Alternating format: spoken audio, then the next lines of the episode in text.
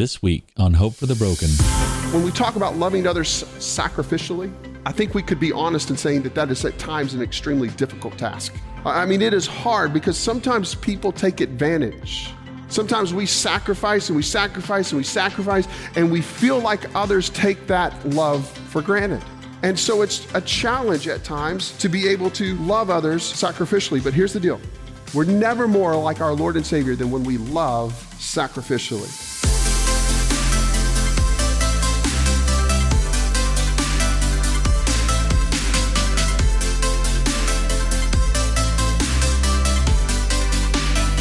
Welcome to Hope for the Broken, the audio podcast ministry of Trinity Baptist Church in Mount Pleasant, Texas. I'm your host, Austin Mahoney.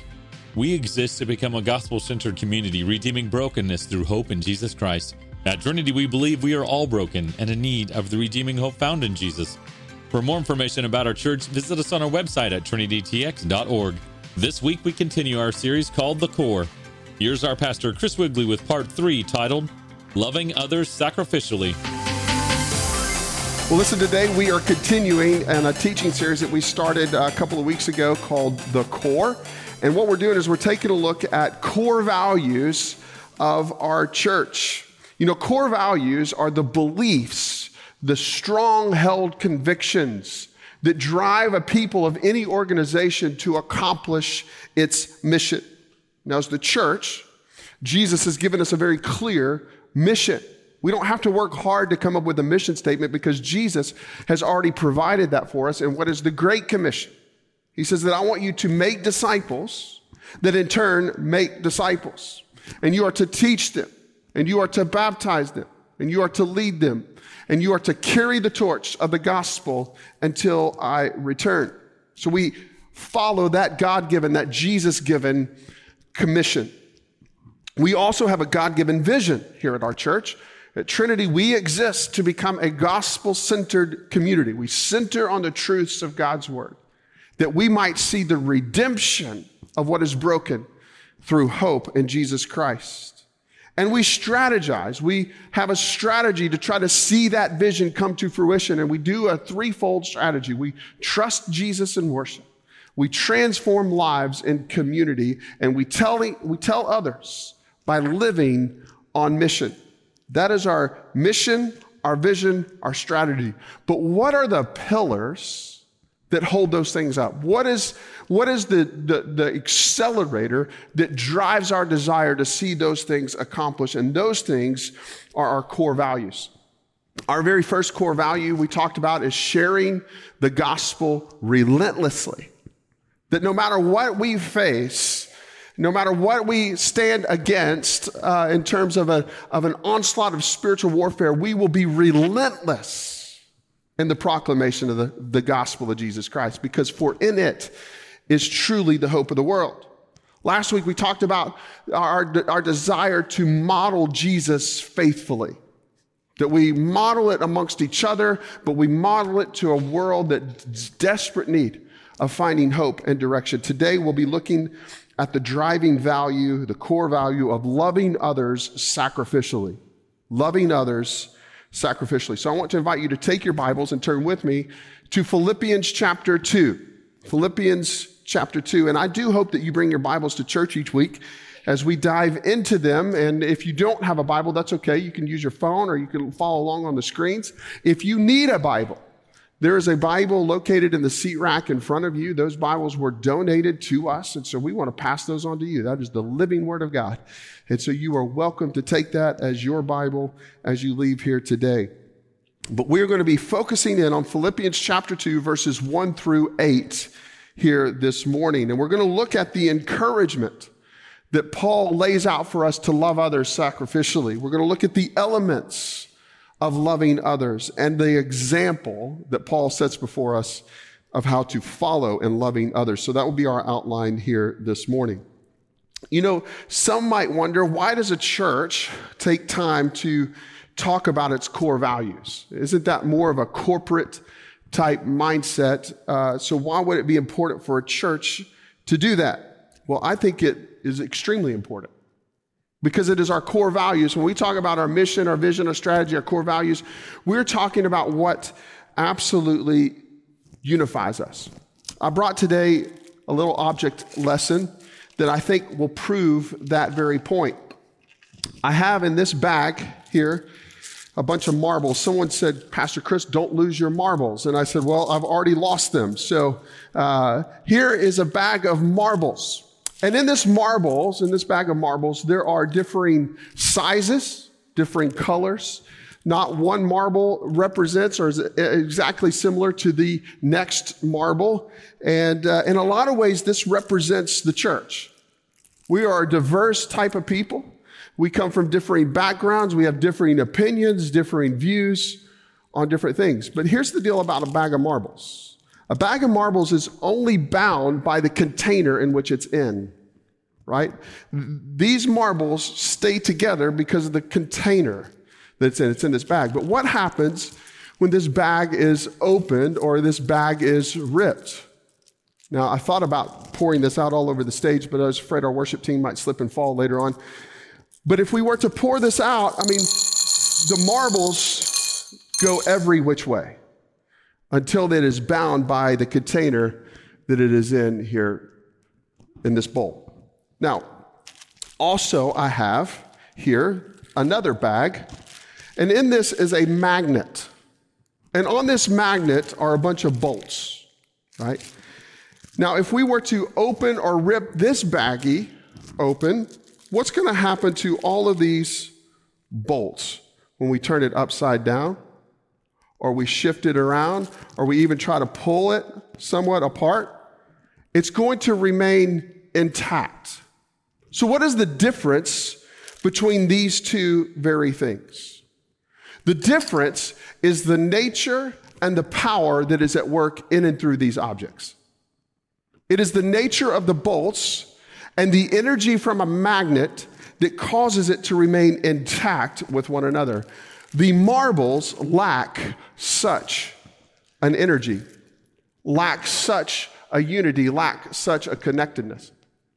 In a church, we all come from different backgrounds, like I said, we all have different opinions differing preferences. I heard it said one, one time if you have a Baptist church with 20 people in it, you have a thousand different opinions right? Uh, we all have differing opinions, but we are unified. What is the thing that we are unified on?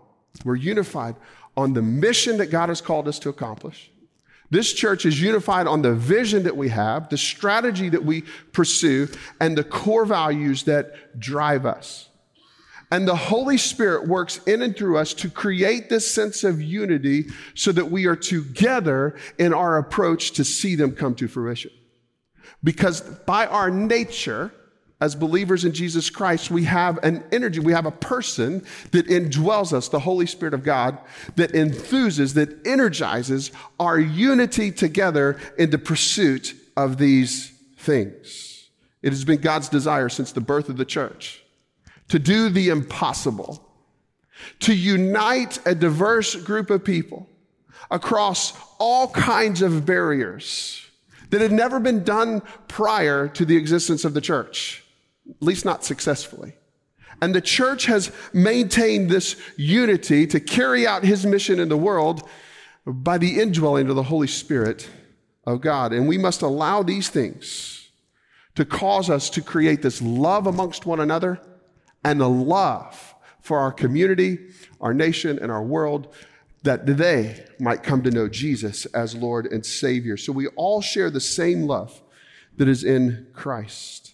You know, when we talk about loving others sacrificially, I think we could be honest in saying that that is at times an extremely difficult task. I mean, it is hard because sometimes people take advantage of that kind of sacrificial love that we show. Sometimes we sacrifice and we sacrifice and we sacrifice, and we feel like others take that love for granted. And so it's a challenge at times to be able to love others sacrificially. But here's the deal I want us to know this right off the top of the bat. You and I are never more like Jesus. We're never more like our Lord and Savior than when we love sacrificially. And that's the point of what Paul is getting at here in Philippians chapter 2. So let's jump in, let's examine it by first looking at the encouragement that Paul tells us to love others. When we talk about the encouragement of loving others, we're talking about what is it that motivates us to love other people? What is it that motivates us to love one another? What is it that motivates us to love even those that we would put in the category of unlovable or difficult to love or challenging to love or different than us? How do we love people? What motivates us? Look at what Paul says in verses 1 and 2 of Philippians chapter 2. He says, So if there's any encouragement in Christ, if any comfort from his love, if any participation in the Spirit, if any affection and sympathy, then complete my joy by being of the same mind, having the same love, being in full accord together and of one mind. If there's any encouragement in Christ, if you have ever been the recipient of someone's generosity, you understand the encouragement that is found in Christ. Have you ever been in a drive through line, someone pays in front of you your meal? Or have you ever been at a meal and you go to check out and somebody's taking care of the, of the ticket? My dad told me that that happened to him. He was wearing his veteran's hat the other day and went to go pay, and the, the bill was taken care of. Somebody had, had paid for him in honor of Veterans Day. He didn't know who, but you know what it motivated him to do? To pay for the next person right? In a lot of ways, we see that. When we are the benefactor of someone's encouragement, of someone's generosity, what does it lead us to do? It leads us to be kind in return. That is exactly what Paul is saying here. He's driving that home. Listen, you and I have been the recipients of such great love and encouragement from Christ, and therefore, if nothing else, that ought to serve as the motivation for loving others in the same sacrificial kind of way. But he goes on, even from there. He mentions four specific motivating factors. He encourages us in four specific ways as to how we can go about loving others sacrificially. And each of those, beginning with the clause, the phrase, if, I know in my translation, if is only there one time, but it is carried through. The idea, the, the insinuation of it is carried through in each of these four categories. If there's any encouragement, if any comfort, if any participation, if any affection and sympathy. In other words, if you have been the recipient of this, then love the same way. Demonstrate it the same way. Verse 1 says, if there is any encouragement in Christ. That word encouragement literally means to give assistance by offering comfort and counsel. Encouragement. It is the picture that is painted in the parable of the Good Samaritan. You guys remember the story? Uh, a, a, person had come up uh, upon hard times, a robber, a thief, was left half dead and a priest comes walking by and he passes on the other side of the road. A Levite comes up up on the scene and he passes also on the other side of the road. However, the Samaritan notices the individual hurting and in need and tends to this person. But more than tending to the person, he packed the person up, takes him to an inn, pays for his stay and additional medical care. The Samaritan encouraged this gentleman by loving him sacrificially, by giving of everything that he had, his time, his resources, in order to care for this person. Have you ever been the recipient of that kind of encouragement in Christ? Maybe when you were at your lowest, maybe when you were hurt, broken, maybe you've even been at the end of your rope and somehow, even in that circumstance, you sense the presence of the Lord ministering to you. I know that that is my testimony. There have been oftentimes where I have felt down and out, discouraged, but you sense the presence of the Lord and Him reminding you that He is near to you. It's an unexplainable peace. You know what that is? It's the encouragement in Christ. Paul is saying, if you have any encouragement in Christ, even the smallest amount of encouragement in Christ, then extend that. Love others so that they may experience what you have shown. The love of the Lord has shown us and has served as motivation for how to love other people. If there is any encouragement, that's number one, he says.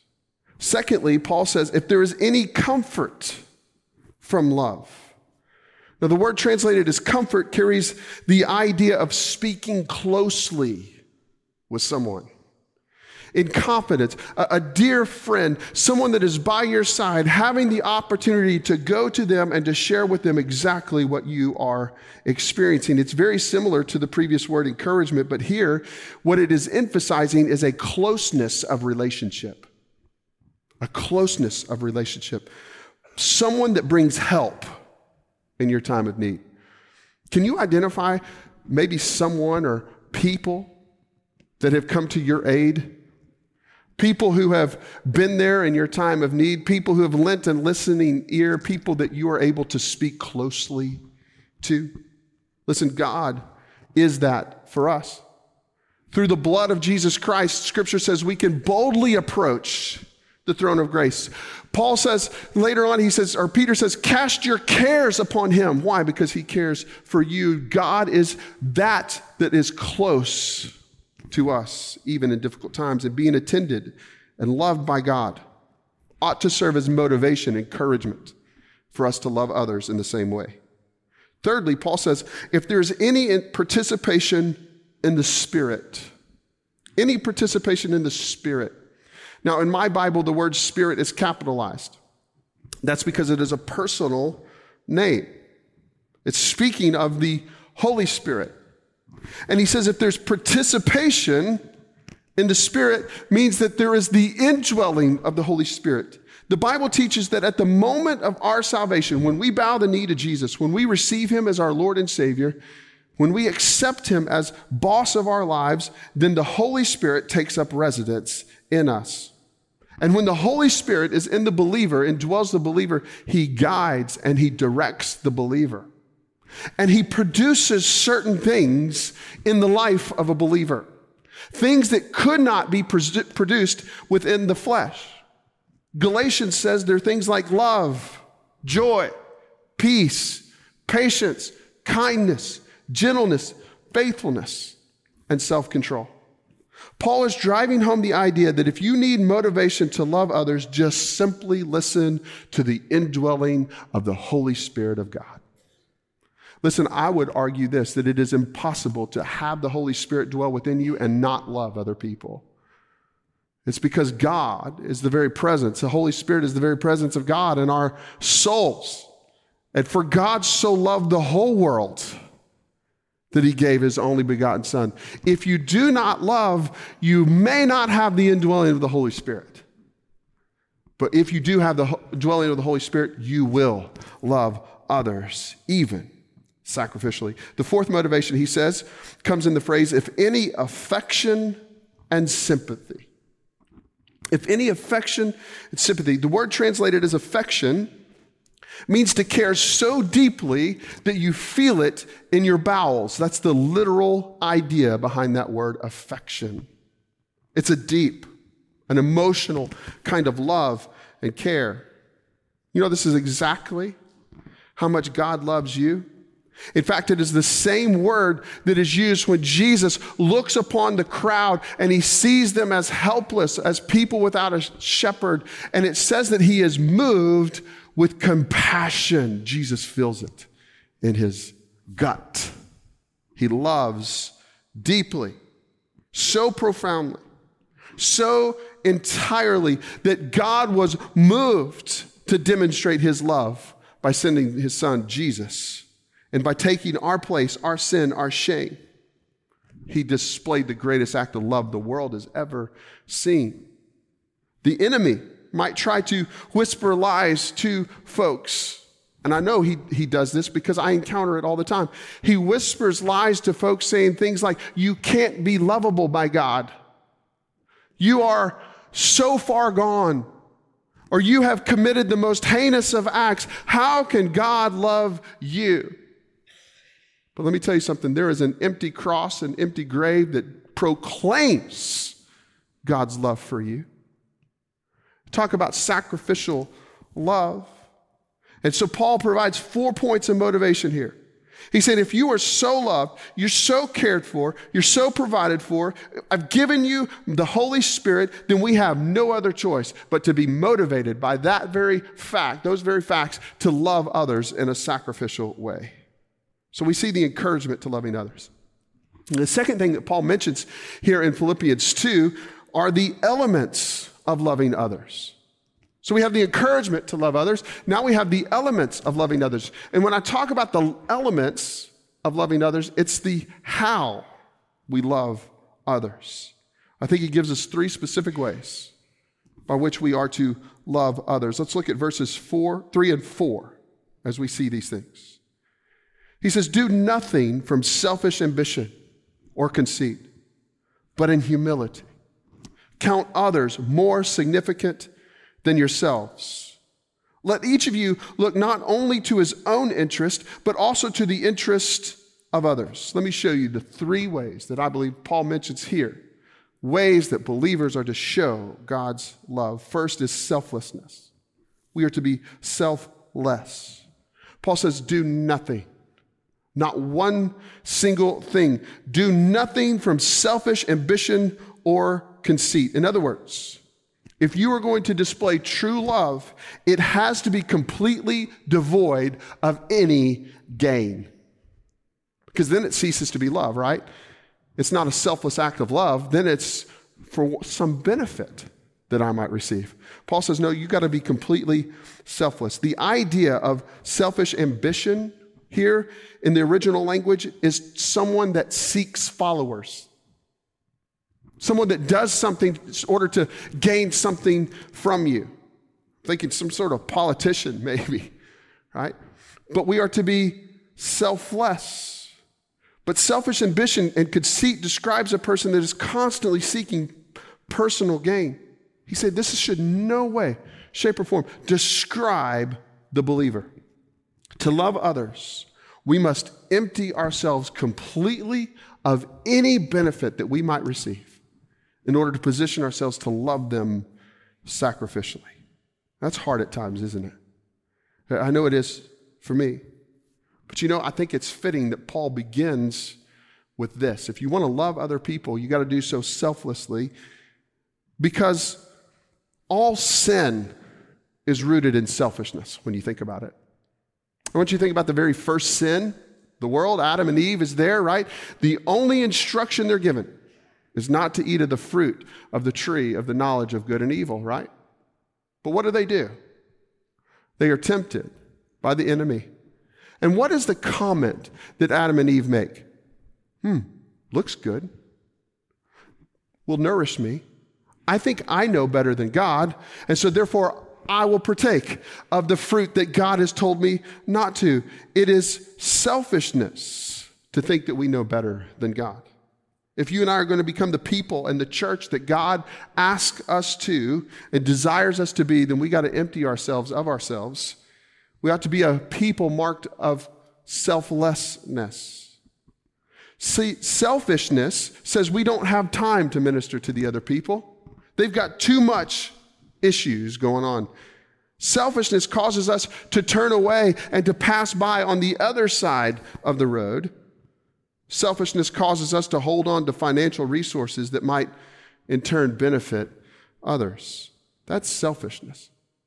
But selflessness, selflessness causes us to say, you know what? I may not have the time, but I'm going to make time for the hurting. Selflessness compels us to run into the mess of other people's lives. Selflessness says that that person can use this resource more than me, and that, beloved, is love in action. Paul says the first element of loving others is to be selfless. Secondly, Paul says, in humility. In humility. We're not to pursue selfish ambition or conceit, but we are to be humble. If we're going to love people sacrificially, it requires humility. And that means that we don't think too highly of ourselves. See, humility is the opposite of pride, it's the opposite of arrogance. Did you know that in the Bible, humility is the dominant characteristic that marks God's people? It is. Every time a, a, character in the scripture is celebrated, they're celebrated because of their humility. Think about in the Old Testament, Moses. Now, I know he wrote this, so it kind of nullifies it, but it was God writing through him, right? That he was the most humble man who ever lived, right? He was marked by humility. He was not the most qualified, we know. He certainly wouldn't have been our choice for a leader, but yet he was the most effective leader. God used Moses in powerful ways. The wisest person that ever lived, King Solomon, wrote a book in the Bible called Proverbs. He came to know and understand the power of humility in his life. Proverbs 11:2 says, "When pride comes, then comes disgrace, but with the humble is wisdom." Proverbs 16:19 he says, "It is better to be of a lowly spirit to be humble with the poor than to divide the spoil with the proud. Old Testament is full of the examples of humility. The New Testament is too. Jesus chose a bunch of ragtag, uneducated, young misfits. Nobody had them on their radar. They weren't in the queue to become massive leaders, yet they turned the world upside down by starting this thing called church right? God uses the weak, He uses the humble. We must be selfless and humble. The third element of loving others is to be others focused. Paul says this, he says the exact words count others as more significant. I want you to hold on to those two words more significant than yourselves. Look not only to your interest, but to the interest of others. Those two words, that phrase, more significant, literally means to consider others as superior to yourself. To consider others as superior to yourself. If you're going to love others sacrificially, you have to value them. If we don't value them, then we'll not desire to serve them. But what do we do with VIPs when VIPs enter the room? Oh man, we move heaven and earth to make sure that they are comfortable, loved, and connected with. Essentially, what Paul is saying is this I want you to see every person as a VIP, a very important person. Why? Because God sees them that way, Jesus sees them that way. Now, this is not devaluing ourselves. It's not, it's not saying that we have to have this low sense of self esteem so that we can esteem others. That's not what, what the Bible is getting after here. Instead, it's placing others in a position of value, it's choosing to see them as important. Your customers in your workplace, do you see them as important, valuable? Your family, do you see them as valuable? Your neighbor, do you see them as valuable? The homeless on the street, do you see them as a VIP? This is the idea that, that Paul is driving at. And listen, this is not natural, is it? It's, it's completely against our natural tendency. Our natural tendency is to constantly play the comparison game, isn't it? Well, I'm not as bad as so and so. Or we, we've got it more together than them, right? At least we're, at least we're okay. But that's not what Scripture says. Scripture says, I want you to look at them that is not okay and consider them very important. And when you consider them very important, you will love them sacrificially. One way that you and I can see others as more important is to think about our own struggles more than the struggles of others. Listen, I know I'm a sinner. If you knew 90% of what went through my head, you would ask me to not be your pastor anymore. And when I remind myself of that, man, everybody all of a sudden has equal footing to me, right? Uh, this is, this is the requirement in order to position ourselves to love other people sacrificially. So we've talked about the encouragement, we talked about the motivation. We've talked about the elements, the ways that we can love others sacrificially. Now let's look at the example of loving others. After Paul gives this like jab of if you have the Holy Spirit, then you ought to love people. And then you better not be conceited. Like he's, he's, he's poking jabs, right? This is not amen. This is ouch. Then he pulls out the trump card, right? In this conversation. He's fixing to win any kind of debate by talking about the example by which we follow. He points us to Jesus. We've talked about the specific ways we can love others. Now let's look at verses 5 through 8. And I want you to pay attention to the ways that, Jesus, that Paul says Jesus fulfilled the very elements of loving others. Verse 5, beginning verse 5. Paul says, Have this mind among yourselves, which is yours in Christ Jesus, who, though he was in the form of God, did not count equality with God a thing to be grasped, but emptied himself by taking the form of a servant being born in the likeness of men and being found in human form, he humbled himself by becoming obedient to the point of death, even death on the cross. Now, this, this section of scripture we're going to actually come back to in our Christmas series because there's rich Christology, there's rich incarnation type teaching here, doctrine that we'll dive into as a part of that. But the main idea that I want to focus in on today is that Jesus is our example of loving others sacrificially. Here's what I want to do I, I want to highlight a few things in this passage. First, he says that we are to have this mind. We are to have this attitude. What attitude is that? It's the attitude, it's the mind that we have in Christ Jesus. And listen, hear me. When we come to saving faith in Jesus as Lord, we're not only surrendering our lives to Him, we're surrendering our minds and our hearts to Him as well. We surrender the totalness of Him. And by doing so, we actually take on His mind. We take on God's heart. And that causes us to see people the way He sees people. Christians are to think like Jesus. We are to see people like Jesus. We are to live like Jesus.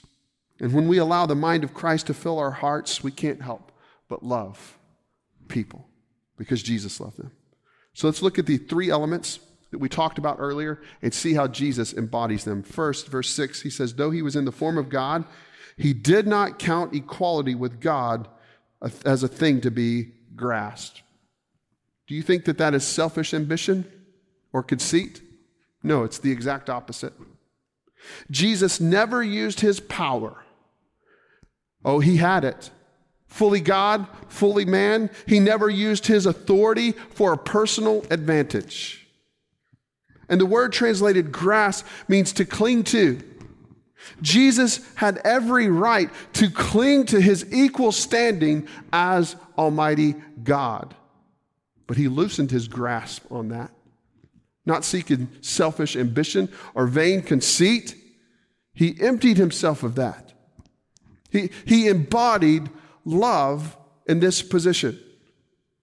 Second element of sacrificial love we learned is humility. Verse 7, Paul says in the first part of verse 8, Paul says, Jesus emptied himself by taking on the form of a servant, being born in the likeness of man. Being found in human form, he humbled himself. Here, here's what happened. Jesus, when he stepped down out of heaven, by, by, the way, just a little bit of teaching here. Jesus has always been. Jesus was not created at his birth. Jesus was already Lord at his birth, meaning that he was pre existent. John says, In the beginning was the Word, and the Word was God, and the Word was with God. That's referring to Jesus, because then the Word became flesh. So Jesus is God, pre existent in God. He is the second person of the Trinity, co equal, co eternal with Almighty God.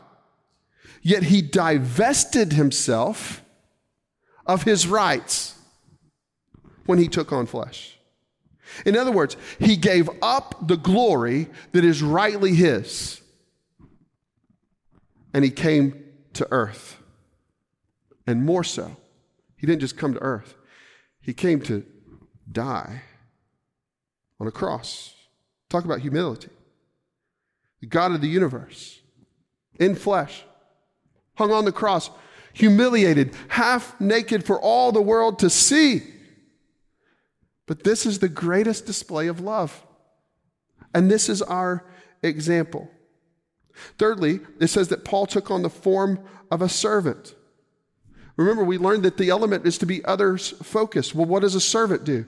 really, in reality, this word is better translated as slave. Jesus became a slave. He, his whole life was about serving others. That's others focused. A slave in Paul's day could own nothing, had to perform the worst of tasks, was required to carry physically and emotionally other people's burdens. That was the job of a slave. And Paul says that Jesus became a slave. Now, isn't that unique? The person who created the universe, who owns the cattle on a thousand hills, took the position of a servant who could own nothing. The person worthy of being praised, rightfully, could even demand it of people, stoop down to serve. And Jesus lets us in on, on exactly why he's doing this. In Matthew chapter 20, verse 28, Jesus says that the Son of Man, speaking of himself, came not to be served, but to serve, and to give his life as a ransom for many. This is to be others focused, to be humble. Furthermore, it says that he became obedient. The most other centered act that Jesus performed, in my opinion, is found in the Garden of Gethsemane. You remember the night before he was crucified? He's sweating drops of blood. And he says, Father, if it's possible, let this cup pass from me. That, that's, that has a tendency to be a self focus. But then he shifted real quick to other focus. He says, Yet not my will, but your will be done. Beloved, we've got to make a shift from focusing upon ourselves to focusing upon others. And when we do so, we follow the example of Jesus. The cross is what we deserve for our sin, but Jesus took it. For God so loved the world that he gave sacrificially his one and only Son, that whoever believes in him should not perish, but have everlasting life. Here's my challenge to you this week, Trinity. What is one way and who is one person that we can demonstrate the sacrificial love of Jesus to this week? Now, you may say, just one, hey, love 100 people. That'd be great. But I want you to just be focused. Who is one person that you can show the sacrificial love of Jesus to this week? And how can you do that? How can you go above and beyond to love them sacrificially? You're listening to Trinity Baptist Church's Hope for the Broken podcast. If you would like to learn more about this ministry, visit us online at trinitytx.org. That's trinitytx.org. Here's Pastor Chris to wrap up our time together. Thanks for listening today. I'm so glad that you found this podcast. It is our prayer that you are encouraged and challenged by today's message. It is our goal at Trinity to lead everyone into a personal relationship with the Lord Jesus Christ. If you have questions about what it means to trust Jesus as the Lord of your life, we would love to connect with you. Please feel free to give us a call at 903 572 1959 or email us at info at trinitytx.org. If you are ever in the East Texas area, we invite you to join us for worship on Sundays at 9:30 or 11 a.m. Thanks so much for listening today. God bless you. We pray that you have experienced hope today. If you would like to support the ministries of Trinity Baptist Church with a financial gift, you can do so by giving online. Simply log on to trinitytx.org and click the Give tab. Be sure to join us next week as we look into God's Word on Hope for the Broken.